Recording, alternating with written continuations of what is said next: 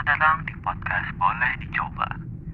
Emo Gibran sedang berbicara dan Anda sedang menghabiskan waktu mendengarkan podcast tak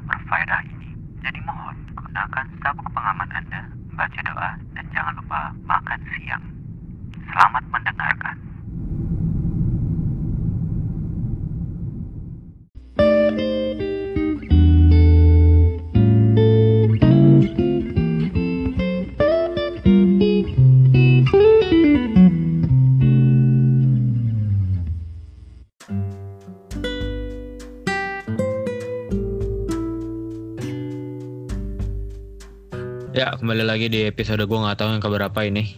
Kemarin gue ngegabut gara-gara WFA nggak ngegabut juga sih gue ada kerjaan. Tapi sekarang gue nggak sendirian, gue sama teman gue. Hai. Nah, si Salma ini btw punya podcast juga gitu ya, Hai. ya kan? Ya ya ya ya. Udah udah collab gila lu, respect banget gue udah collab. Gue aja belum. Tapi gue tidak eh, membawa nama podcast gue juga kan sekarang. Ah, ya benar benar benar. Pribadi ya, pribadi ya. Mm-mm, pribadi. Sip. Nah, yang pengen gue bahas adalah eh kan ini semua kantor tuh kayak merumahkan, ya kan? Mm-mm, mm-mm, Karyawan. mm-mm. Maksudnya ada yang emang benar-benar dirumahkan, tapi ada juga yang kalau misalnya kayak gue ya gue kerjanya dari rumah gitu karena eh, possible untuk remote gitu kan. Oke. Nah. Lu dari kapan sih? Anjir, gue nggak tahu dari tanggal dari, ta- dari tanggal berapa ya? Kayaknya udah lama Sebulan banget ada? sih. Hmm, hampir, ham- udah udah mau sebulan ya setahu gue. Oh gila apa rasanya sebulan ke keluar rumah. Ah enggak enggak, cuman kalau gua tuh eh masih kadang-kadang suka keluar gitu karena kan gua kadang-kadang suka liputan kayak gitu kan. Jadi kayak selama gua WFH nih gua kayak beberapa kali masih keluar lah gitu. Oh oke. Gitu. Jadi nggak kayak di rumah mandek banget gitu. Nah, sementara kalau lu lu kan eh emang di kalau lu tuh emang diwajibkan harus ke kantor ya? Iya gue wajib ke kantor. Soalnya gue perbankan kan dan kita kan emang tetap jalan gitu perekonomian transaksi dan lain-lain. Jadi mau nggak mau ya harus tetap masuk. Oh, tapi di di kantor lu kayak ya satu gedung lu itu full aja semua orang masuk semua gitu. ah enggak waktu pas awal-awal tuh kita masih masuk gitu tuh mau Hmm. terus pas ditet- ditetapkan WFH itu kantor gue ngeluarin kebijakan buat shifting. Shiftingnya tuh dua hari kerja dua hari libur kayak gitu. Jadi biar nggak terlalu padat gitu kantornya. Jadi kayak setengah-setengah gitu atau kayak Mm-mm, istilahnya jadi kayak isi eh, sebagian pegawai libur sebagian pegawai masuk kerja. Kayak gitu. Berarti itu tapi mempengaruhi sama ini kan sama performance eh, si kantor lu dong berarti karena kan biasanya seharusnya ibaratnya dia kayak ngerjain ngerjain A biasanya Mm-mm. butuh berapa hari ini karena yang ngerjain setengah orang jadi lebih lama kayak gitu dong. Iya benar. Kalau gue, kalau gue pribadi sih, gue kan kebetulan itu gue di bagian operasional ya. Hmm. Jadi eh gue itu nggak bisa kerjaan gue itu nggak bisa dibawa ke rumah karena terlalu riskan data nasabah kan. Hmm, hmm, hmm. Nah, otomatis berarti ketika gue masuk gue harus ngerjain kerjaan teman gue juga. Dan kebetulan gue itu masuk kerja itu jadi biasanya setengah 8 ini gue masuk kerja jam 8 pagi dan pulang itu harus banget jam 4 jam 4 itu bener-bener udah harus pulang. Biasanya kan kita kalau kerja tuh sampai setengah 5 itu pun kalau ada pendingan dan lain-lain pulangnya telat. Nah ini bener-bener lo dipadetin gitu kerjanya. Jadi otomatis kalau gue sih ngerasanya jadi keteteran juga kerjaan gitu Iyalah kayak maksudnya gua aja yang gua kan mak- maksudnya gimana ya? Kalau gua tuh sistemnya gara-gara biasanya lu liputan turun lapangan terus habis itu Mm-mm. sekarang kayak lu dibatasin kayak eh lu harus bikin konten di Mm. mana bisa menyelesaikannya di rumah aja gitu loh nggak usah harus turun lapangan sementara kan kayak kalau misalnya gue bikin video tuh kan kayak gue butuh gambar untuk butuh visualnya kan nah visualnya tuh ya gue nggak bisa ya berarti kan gue harus ngam kayak apa ya meminjam dalam tanda kutip meminjam eh, shot-shot gambar-gambar yang udah ada di YouTube gitu kan Oh, iya. Jadi source-nya nggak dari lo uh, pribadi ya ngambil dari. iya dan apa kayak kualitasnya kan jadi kayak lebih turun gitu. Karena kan itu udah ibaratnya udah diproses lah gambarnya untuk Oh iya untuk diupload ke YouTube. Terus habis itu gua ambil lagi gua proses ulang kan kayak Jadi kayak pecah-pecah gitu gak sih? iya iya iya, iya, jadi kayak kelihatan aja gitu. Tapi Iya. apakah kantor lu memberikan kompensasi nggak sih ke lu gitu? Kayak misalnya nih ini kan kalau PSBB tuh eh, jam apa tuh? Kendara kendaraan umum itu dibatasin kan? Nah. Kantor lu tuh kayak memberikan sebuah kompensasi kayak oke berarti eh, ntar kantor memberikan bus atau apa gitu buat karyawannya atau misalnya jam kerjanya eh lu waktu itu pernah bilang ke gua kan kalau misalnya jam kerja lu dikurangin atau gimana tapi itu apakah berlang masih berlanjut atau gimana gitu Iya itu masih berlanjut. Jadi jam 4 emang jam 4 lo bener-bener harus pulang gitu. Nah gue sih di kantor disediain bis mau. Jadi eh, buat teman-teman yang dari Bogor, Bekasi, pokoknya yang jauh-jauh gitu itu disediain bis dari kantor pusat kantor pusat gue Hmm. antar jemput gitu. Nah kebetulan gue juga tuh lagi diungsiin gitu loh di kantor yang di Ragunan. Mm-mm. Gue ke eh, ke sana pun itu gue dikasih akses bis juga sama kantor. Jadi pulang pergi bener aman gitu. Oke.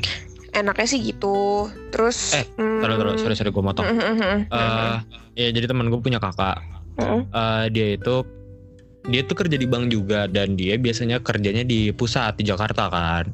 Nah, Mm-mm. tapi karena pandemi ini akhirnya dia harus dialihkan ke eh, kantor cabang Mm-mm. karena dia rumahnya di Tangerang jadi dia kayak kerjanya tuh di di cabang yang di Tangerang gitu dan itu pun gak seharian gitu paling karena kantor cabang tuh kata temen gua eh, cuman sampai sore apa nggak sampai malam jadi ya udah sore dia udah selesai udah balik kayak gitu nah apakah lu kayak gitu juga atau enggak Kalau gue nggak kayak gitu, gue nggak tahu ya kalau yang divisi lain. Tapi kalau gue sih nggak. Cuman gue itu untuk meminimalisir kepadatannya gitu, divisi gue itu mindahin sebagian pekerjanya itu ke kantor yang di Ragunan. Tapi yang di Ragunan itu bukan kantor cabang, pusdiklat gitu, tempat pelatihan, lah Kayak kampus. dipindahinnya ke situ dah? Kayak kampus. Karena itu dia ruang kuli- eh, gedung buat kuliah. Kosong kan? Ya udah Hmm. akhirnya difungsiin kerja di situ. Jadi kita tuh kerja bener-bener nggak rame gitu. Biar social distancing gitulah.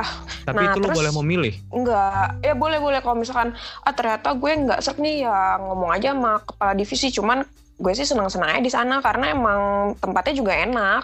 Oh, jadi lu Gitu. sekarang tuh di Ragunan di tempat ini? Mm-mm, gue di Ragunan. Terus gue dari kan kebetulan gue juga nggak kos kan. Gue nggak kosnya deket kantor pusat. Jadi gue pagi-pagi eh, gue berangkat naik bis dari kantor ke sana. Jadi ada bis antar jemputnya juga. Nah terus kebetulan di sana tuh juga ada asrama asrama gitu loh ada mes gitu. Jadi buat temen-temen yang aksesnya susah kan kebetulan ini kan lagi PSBB juga kan jadi susah gitu loh buat akses eh, naik Gojek gak ada, naik kendaraan umum juga kan jarang ya kan. Mm-mm. Naik gokar juga lo mahal banget juga tiap hari naik Pasti. gokar. Akhirnya disediain mes. Nah jadi yang sekiranya emang nggak bisa buat naik bis antar jemput itu bisa nginap di situ. Jadi bener-bener difasilitasin sih dari kantor. Hmm, jadi eh, fasilitasnya tuh hanya sebatas transportasi dan pemindahan eh, ini aja ya? Apa? Mm-mm. tempat bekerja. Tempat kerja kayak gitu buat meminimalisir kita bersentuhan sama teman kerja gitu. Terus kayak vitamin-vitamin kayak gitu-gitu sih. Oh vitamin juga dikasih? Enggak sih vitamin masker terus sarung tangan gitu ada. Setiap hari itu ah tiap hari ada. Anjir. Iya Oh, tapi kan dong. emang emang wajib ya? Iya harus. Soalnya tuh eh, jadi kalau di gua Hmm? eh kalau kan jadi kemar pas waktu kejadian corona ini mulai merebak kan eh, m- media tuh tetap ha- tetap tetap bisa bekerja kan bahkan kayak ya tetap buka aja karena kan media salah satu perpanjangan tangan dari pemerintah untuk masyarakat kan. iya iya benar Oke bahasanya. Nah, eh itu tuh kayak semacam ada pelatihan gitu. Itu tuh kayak para jurnalis itu kita kayak diperbolehkan untuk menolak jika tidak diberikan uh, pengamanan itu kayak minimal masker terus hand sanitizer Mm, setiap kali mm-mm. turun ke lapangan gitu itu kayak itu tuh katanya uh, wajib karena itu cuman kayak itu itu satu-satunya cara untuk men- apa ya mencegah gitu Mencegah, kan. Iya, karena kan kita kan pasti ketemu banyak orang kan iya benar. Apalagi masyarakat Indonesia masih banyak yang keluar-keluar rumah juga, ya nggak sih? Iya iya iya nah itu gue gue kan gue kan di BSD ya maksudnya udah lama nih gue nggak ke Jakarta Mm-mm. dan lu tetap di Jakarta apa sih Mm. perbedaan yang yang kayak lu rasain Eh, tapi kan kantor lu beda juga ya maksudnya tempatnya nggak di Iya, cuman gue sih ngerasanya minggu-minggu kemarin tuh emang sepi banget gitu loh, Mo. Terus eh gue kan baru, gue tuh kemarin masuk hari Senin sama Selasa ya. Nah, Hmm. Pas hari Senin itu pas gue balik banyak banyak kendaraan juga, banyak motor, mobil gitu. Gue nggak paham, gue nggak paham atau emang kantor udah pada masuk apa gimana? Gue nggak ngerti sih. Tapi sebelum sebelumnya tuh bener-bener sepi banget gitu. kayak sepi sepi sepi kosong banget gitu atau Ah, Heeh, sepi, kosong. Nah kemarin tuh yang pas hari Senin itu kayaknya udah mulai rame lagi Jakarta. Terus gue kayak ngeliat updatean teman-teman juga Jakarta juga udah pada mulai rame lagi tahu kayak gitu. Gue nggak paham kenapa ya. karena menurut gue tuh orang lebih takut lebih takut nggak bisa makan dibandingkan sama corona Iya sih bener. iya sih ya kayak Iya sih. masalahnya kan kita tuh bukan kalau misalnya kita perang gitu ya kita tahu lah orangnya Mm-mm. siapa gitu cuman kan Mm-mm. kalau penyakit ini tuh banyak orang yang bilang kayak ya kita Nggak tuh kelihatan. Ah, nggak kelihatan dan kita nggak tahu siapa yang harus kita lawan dan bagaimana Iya. cara kita melawan kan makanya eh, orang tuh sangat berharap terhadap pemerintah ya karena kita nggak ngerti kita harus ngapain ya kan Mm, bener bener bener bener. Nah, makanya Iya bener. kayak ya menurut gua kayak menyebalkan aja sih ini. Ah, gue tuh awal-awal tuh sempet mengeluh-ngeluh gitu loh. Kayak anjir kok gue nggak WFH sih? Yang lain pada WFH tapi gue makin ke sini makin kayak ya Allah alhamdulillah gue masih bisa kerja. Gue ngeliat yang lain tuh pada di PHK dan lain-lain gitu anjir parah parah parah parah parah. Itu banyak banget gitu loh. Dan dan gimana ya maksudnya? Gini dari sisi dari sisi pengusahanya juga kita paham lah ya kenapa mereka harus mem PHK dan kenapa harus memotong pekerja eh, apa pekerjaanya gitu kan. Tapi di satu sisi ya sedih juga gitu sama pekerja-pekerja yang dipotong gara-gara ke- keadaan kayak gini. Jadi kayak sebenarnya nggak ada yang menang. Dari no no no win side gitu loh di di, di pandemi ini menurut gua. Tapi gue kadang juga ngerasa takut juga sih. Kayak misalkan harus ke mana gitu gue ngerasa was-was juga takut kayak naik was was akan diri lo sendiri atau was was kenapa? Ya was-was gue bisa menularkan. Misalkan ini kan gue ke kantor nih. Teman-teman kantor gue teman-teman kantor gue kan juga punya keluarga. Gue takut gue pas di jalan gue tertular apa gimana kan ntar gue malah jadi carrier buat mereka. Terus mereka juga Oh. ada keluarga juga di rumah gitu kan ngeri gak sih? Iya jadi kayak silent carrier gitu kan? Mm-mm-mm. Gak ada gejalanya pula. Nah, itu tuh itu juga salah satu masalah yang menurut gua kayak eh, kita tuh nggak tahu kita tuh kena atau enggak karena kan eh, si rapid test ini cuman dikhususkan buat orang yang sudah sakit kan. iya iya iya iya. Seharusnya tuh menurut gue idealnya adalah semua masyarakat di Indonesia tuh seharusnya mendapatkan rapid test biar kita tahu lebih aman aja sih. Walaupun sebenarnya rapid test juga nggak nggak 100% akurat kan yang apa yang yang lebih akurat tuh PCR atau apa gitu nggak salah. eh, iya itu PCR PCR itu Nah itu kantor lu nggak bikin apa kayak eh gue tuh baru kepikiran tadi pas waktu sebelum mau sholat ya subhanallah banget nih. Anjay. Eh, kayak kenapa pengusaha kan maksudnya kayak ini para pengusaha kan takut akan kayak mereka tuh apa ya kayak lu kerja dari rumah deh atau kayak ya kayak semacam kayak gitu tuh Karena ditakutkan bisa apa menyebarkan eh, si, si COVID-19 ini kan. Mm-mm. Nah, kenapa sih para pengusaha ini tidak sebenarnya nggak masuk akal cuman kayak eh, apa berusaha untuk mendapatkan rapid test di mana mereka bisa ngetes eh, pegawainya masing-masing. Jadi kayak tahu oh ini aman oh ini enggak gitu loh. Kayak mereka memfilter karyawannya sendiri. Kan kalau kayak gitu maksudnya lebih aman bukan sih Iya sih lebih efisien juga sih gue rasa. dan gak gak nggak ribet menurut gua tahu sih ribet juga sih Iya, sebenarnya jadi memfilternya di awal kan, jadi kayak pencegahan di awal juga sih itu. Bener, bener, bener. Tapi, hmm, apa ya? Gue tadi mau ngomong apa? Gue jadi lupa. Genda. ya udah. Mikirnya gini deh, oke kita sehat, tapi kan kita nggak tahu nih kita udah terpapar atau belum karena nggak tahu gejalanya. Kita pikirin dia, dia punya keluarga juga kayak gitu-gitu kan. Jangan Hmm. sampai orang sakit gara-gara kita, gara-gara kita eh, gue sehat gitu. Jangan sampai kayak gitu kan. Terus jaga asupan sih kayak makannya yang bener.